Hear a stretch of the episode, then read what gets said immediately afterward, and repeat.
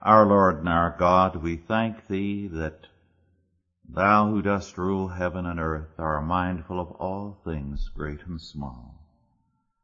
That Thou art mindful of us and of our needs and our battles as we face the powers of statism, of unbelief, and of evil.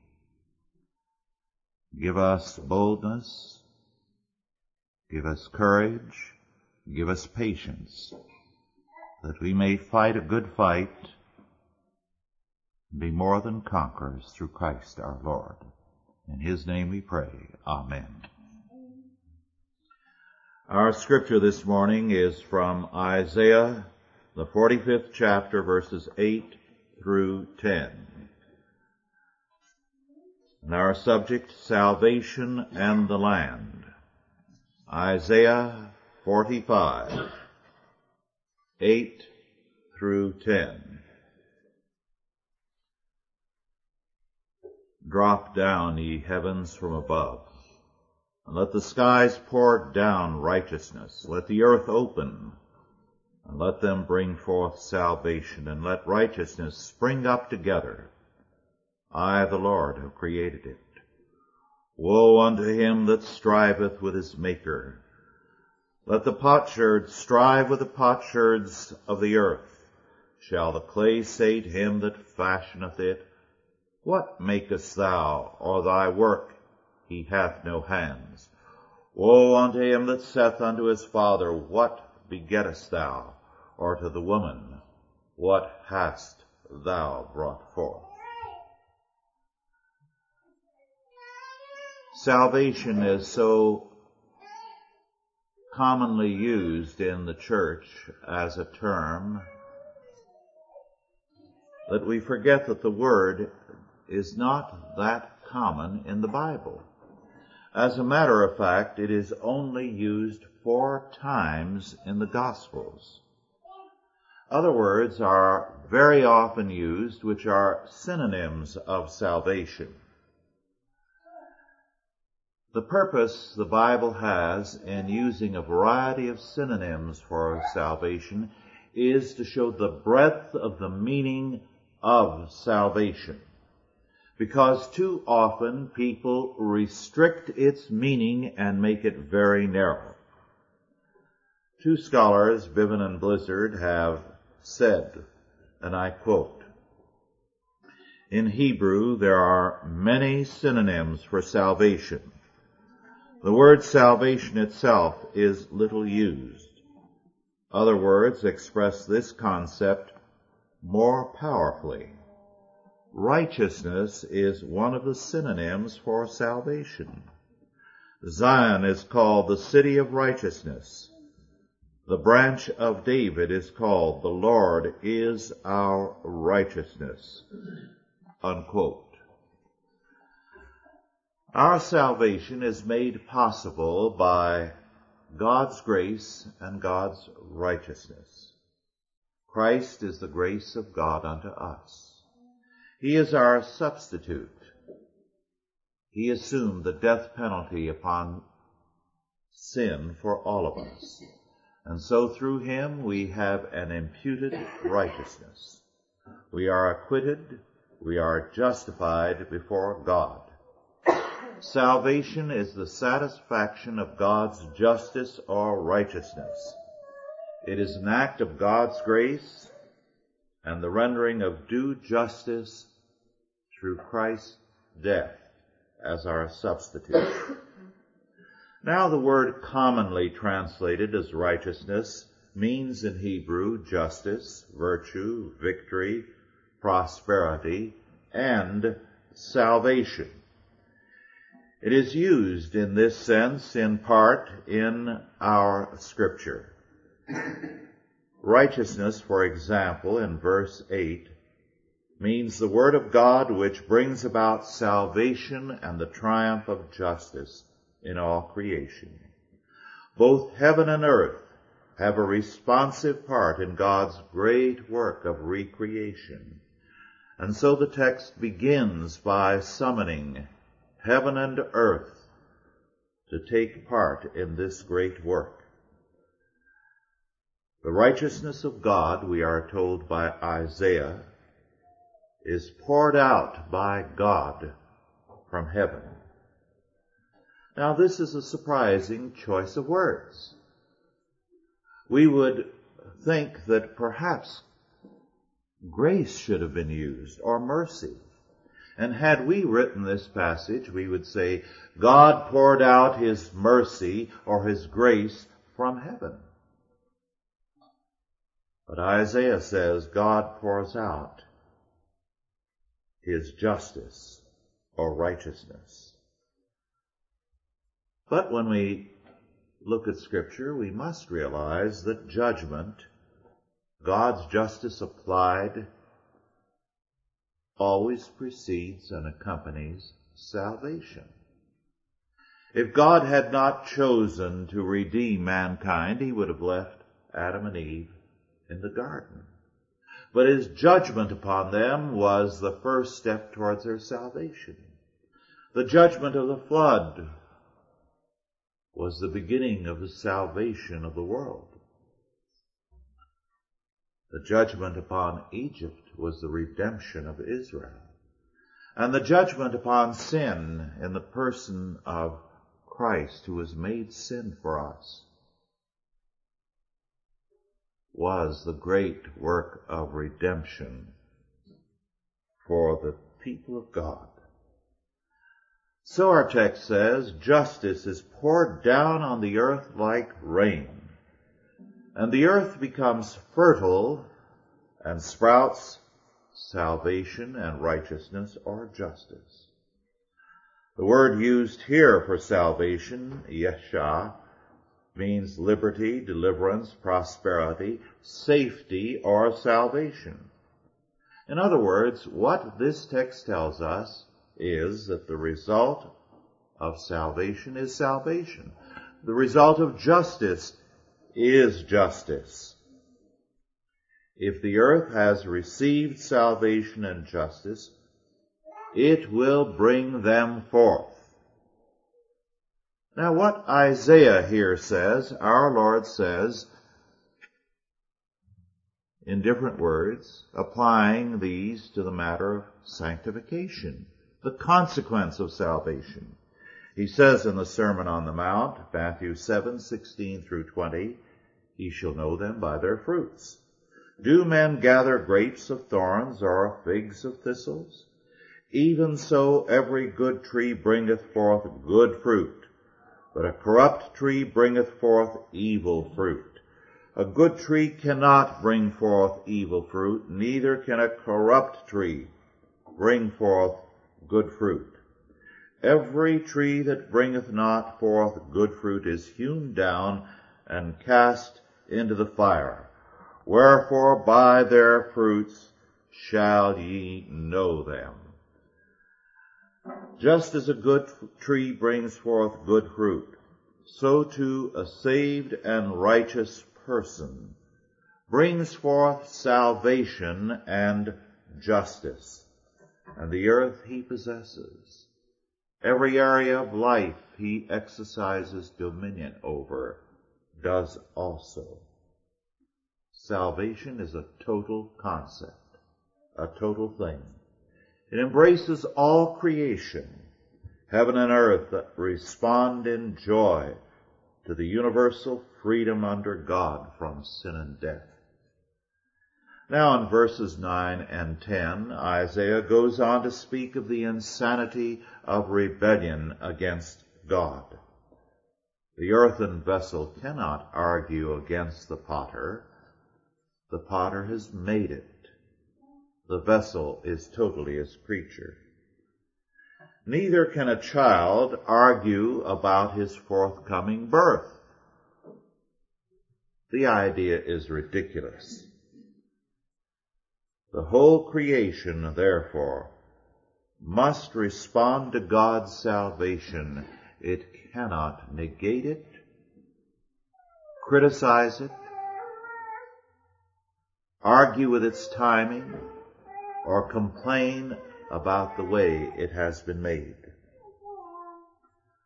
E.J. Young, one of the great Old Testament scholars, says of these verses, and I quote, The entirety of nature must together bring forth the blessings commanded. If the earth does not open her bosom to receive the rain, then heaven and earth have not been successful in bringing forth salvation, unquote.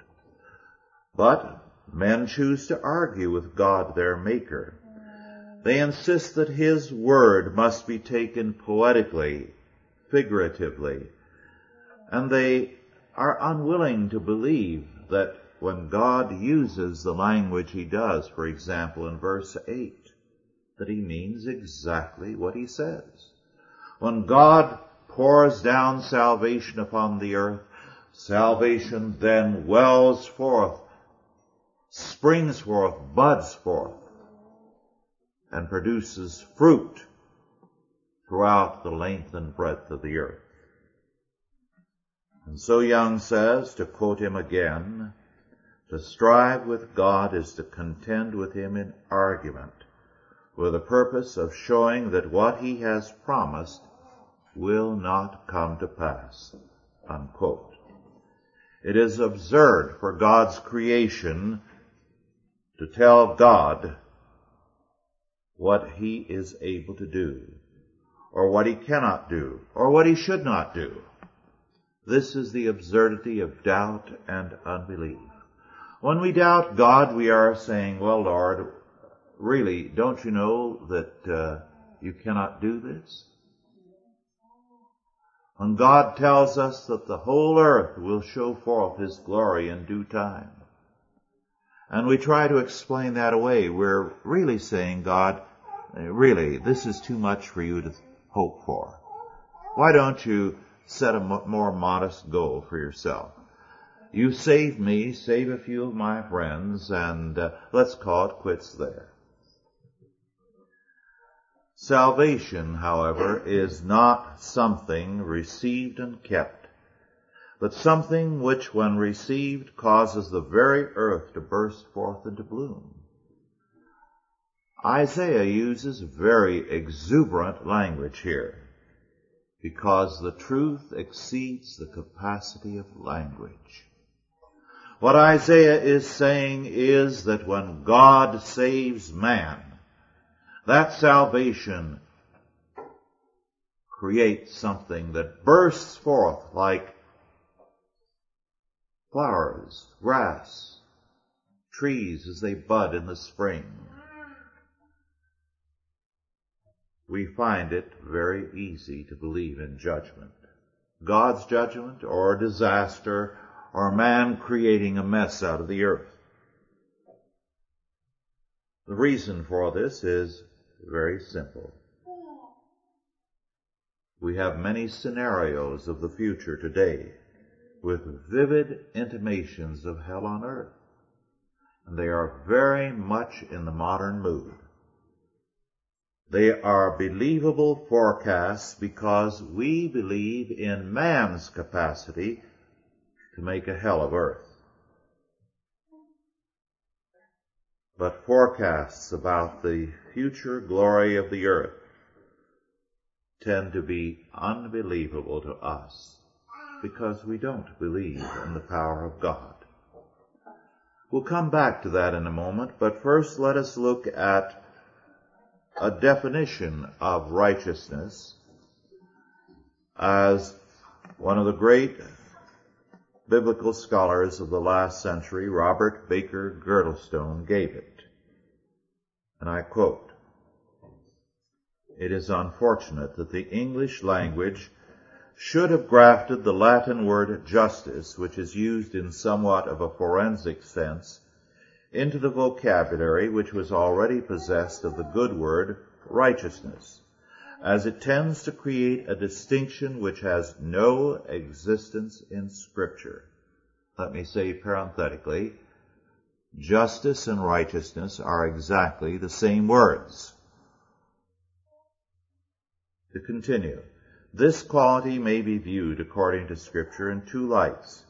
In its relative aspect, it implies conformity with the line or rule of God's law. In its absolute aspect, it is the exhibition of love to God and to one's neighbor, because love is the fulfilling of the law.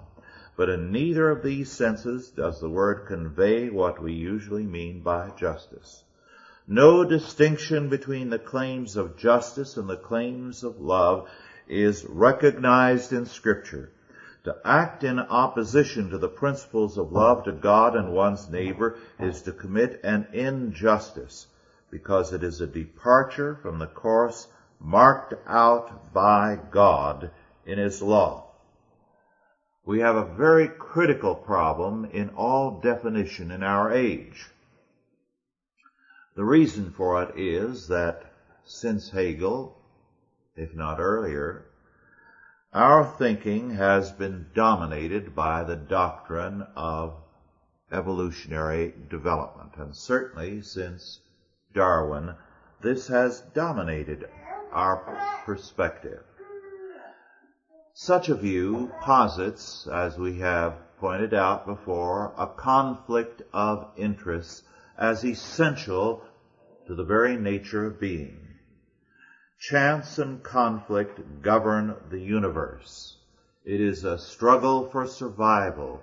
There is no overall design or purpose, and it is only a chaos out of which certain things survive. There can be thus no underlying unity. As a result, in such a perspective, it is impossible for there to be any unity between concepts, between love, grace, mercy, justice, judgment. There can be no unity. Everything in an evolutionary perspective is of necessity in conflict with everything else. So love has to be in conflict with law. Love has to be in conflict with justice. Everything has to be at odds. The same is true of matter and spirit in terms of this perspective. So that we insist on seeing body and mind in conflict. Given this premise, which is basic to the modern mind, man's salvation has a very limited effectiveness. His soul may be saved, but not much else. But if the universe is a unity made by God, what happens in one place affects all things else. If the universe is a seamless garment, so to speak, made by God, there cannot be the entrance of God's righteousness unto salvation at one point without repercussions for all things. Given God's sovereignty, given the fact of creation, given the harmony of interests which then ensues, Isaiah 45 verse 8 then is not poetry, but fact. Salvation pours down from God, and the consequences spring forth. They burst forth in man and in all the earth. And all things then are progressively made new. The early church believed this. Let me cite from a couple of sentences from the liturgy of the very early church. I quote, As the joy of all things, Christ the truth, the light, the life, the resurrection of the world, is manifested to those on earth in his goodness, and has become a type of the resurrection, to all granting divine forgiveness on a throne in heaven, on a foal upon earth, born, O Christ the God. Thou didst accept the praise of the angels and the hymn of the children, crying out to thee, Blessed is he that cometh to recall Adam. Note the implications of the language. Christ has come to recall Adam to righteousness, to make him a whole man again, so that in Christ we are renewed. He reestablishes God's covenant, and he is the first fruits of them that sleep, so that with him we have the beginning of the resurrection of all creation. And we ourselves are a part of that resurrection when we are saved by Christ. We are told he is a restorer of all things to their original purpose, that he is a type of the resurrection, the general resurrection at the end. Thus the early church believed that all things were in process of being made new because Christ had come. Thus, what Isaiah 45 verse 8 tells us is that salvation is not a dead end road. In too much preaching today, that's all salvation amounts to. A dead end road. Your soul is saved and you sit back in the pew and you indulge in some pious gush and that's the end of it. But not so according to this scripture. Instead of being a dead end road, the power of God unto salvation does not come to us to stop with us, but to go through us to all the earth, to all men and to the whole of the natural world. Girdlestone said the weakness of our word justice was its Latin origin. And because of its origin, it has a forensic quality, he said. Forensic means it has a relationship to a court of law and to formal disputation or debate. But biblical justice, biblical righteousness, is a way of life in conformity to the nature of the triune God. It is a life lived which is expressive of the renewed image of God in us. It is a life lived in Christ, who is the way, the truth, and the life. Let us pray. Almighty God, our Heavenly Father, we thank Thee that Thy so great salvation has been poured out upon us. And we pray, our Father, that it may burst forth through us to make all things new and to make us mighty and effectual unto the ends of the earth for Thy name's sake. Bless us to this purpose in Jesus' name. Amen. Are there any questions now about our lesson?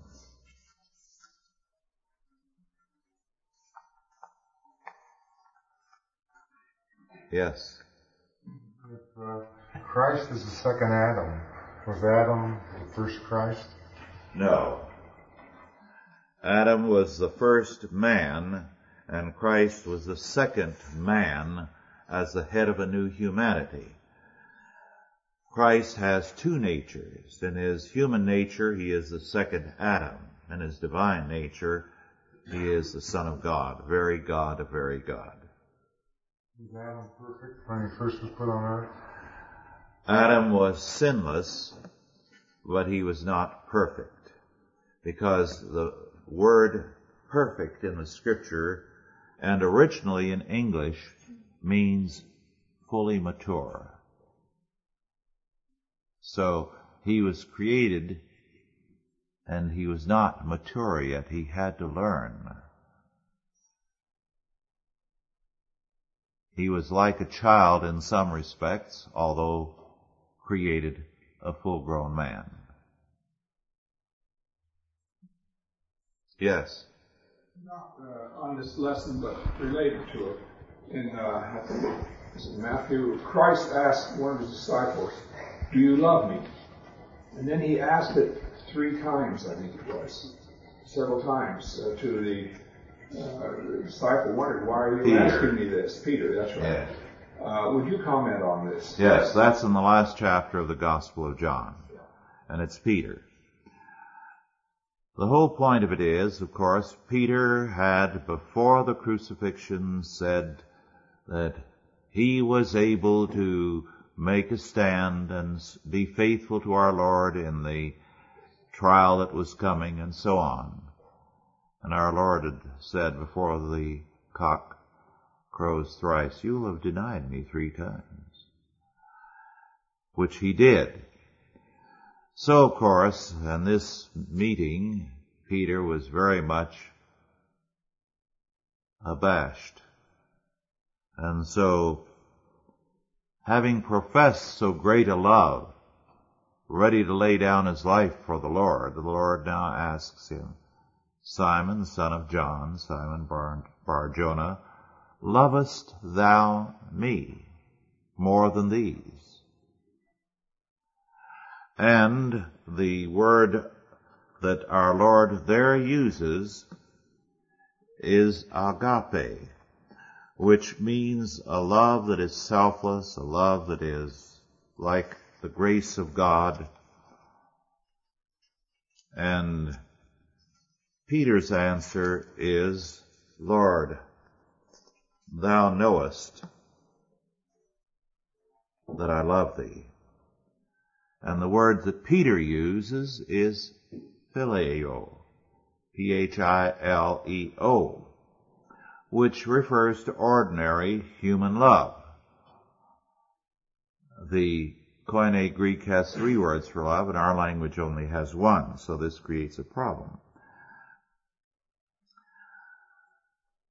Then he says the second time, Simon, son of Jonas, lovest thou me? This time he uses the word phileo. And Peter answers, Yea, Lord, thou knowest that I love thee. Phileo, with a weak, frail human love, but love nonetheless. So then the third time he says, Simon, son of Jonas, lovest thou me? Peter was grieved because he said unto him the third time, Lovest thou me? And he said unto him, Lord, thou knowest all things. Thou knowest that I love thee. Jesus said unto him, Feed my sheep. So, uh, first, the emphasis is a recognition that your love is not the superhuman kind of thing you imagined it to be. But if you love me, then show it. Feed my sheep. Now this is related to our text. Because what happens when salvation pours out upon us? It's to burst forth. So here is Simon feeling very low about the fact that he had betrayed Christ and sworn up and down that he didn't know the man. And our Lord says, all right, now you can prove your love to me. Feed my sheep. Take care of the flock. Go out as my servant. Thereby you will manifest that you've received the salvation, you've received the love, because it's going forth from you. What, what word did Christ use the third time? He used phileo again. He used agape the first time. The first time and the second and third time. Peter, Peter used phileo each time. Yes. Thank you very much. Brings a lot. Uh, I may be wrong. I'm, I know the third time it's phileo. The second, the first time he said, lovest thou me more than these? It could be that he simply said, lovest thou me, agape, the second time. I'll check that. I haven't looked at it for a while. But what happens is between the first and the third use, he moves from agape, A-G-A-P-E, to phileo, P-H-I-L-E-O, which is the word we have in Philadelphia. And philately, love of stamps. yes. Someone was talking to me about biblical things and wanted to know when we die, do we go to heaven the age that we are when we die, or is everyone in heaven the same age? The answer to that is the Bible does not tell us, and it's none of our business. I thought I would ask you and thought maybe I didn't know it. Then the other one was um, when our loved ones die and go to heaven, do they know um, what's going on down here? Do they have, say if someone they prayed for becomes a Christian, would they know in heaven what's happened down here? Again, we don't have the answer to that. don't think so either, but I thought I would ask. Yes. The Bible never speaks to satisfy our curiosity. Never. And that's one of the marks of all uh, false uh, books that purport to be revelations. They speak essentially to satisfy curiosity. Any other questions or comments?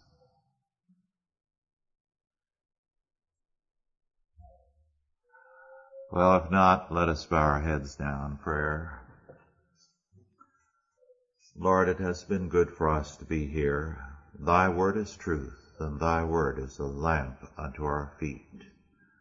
We give thanks unto thee that thy hand is ever upon us for good. And now go in peace, God the Father, God the Son, and God the Holy Ghost. Bless you and keep you, guide and protect you, now and forevermore. Amen.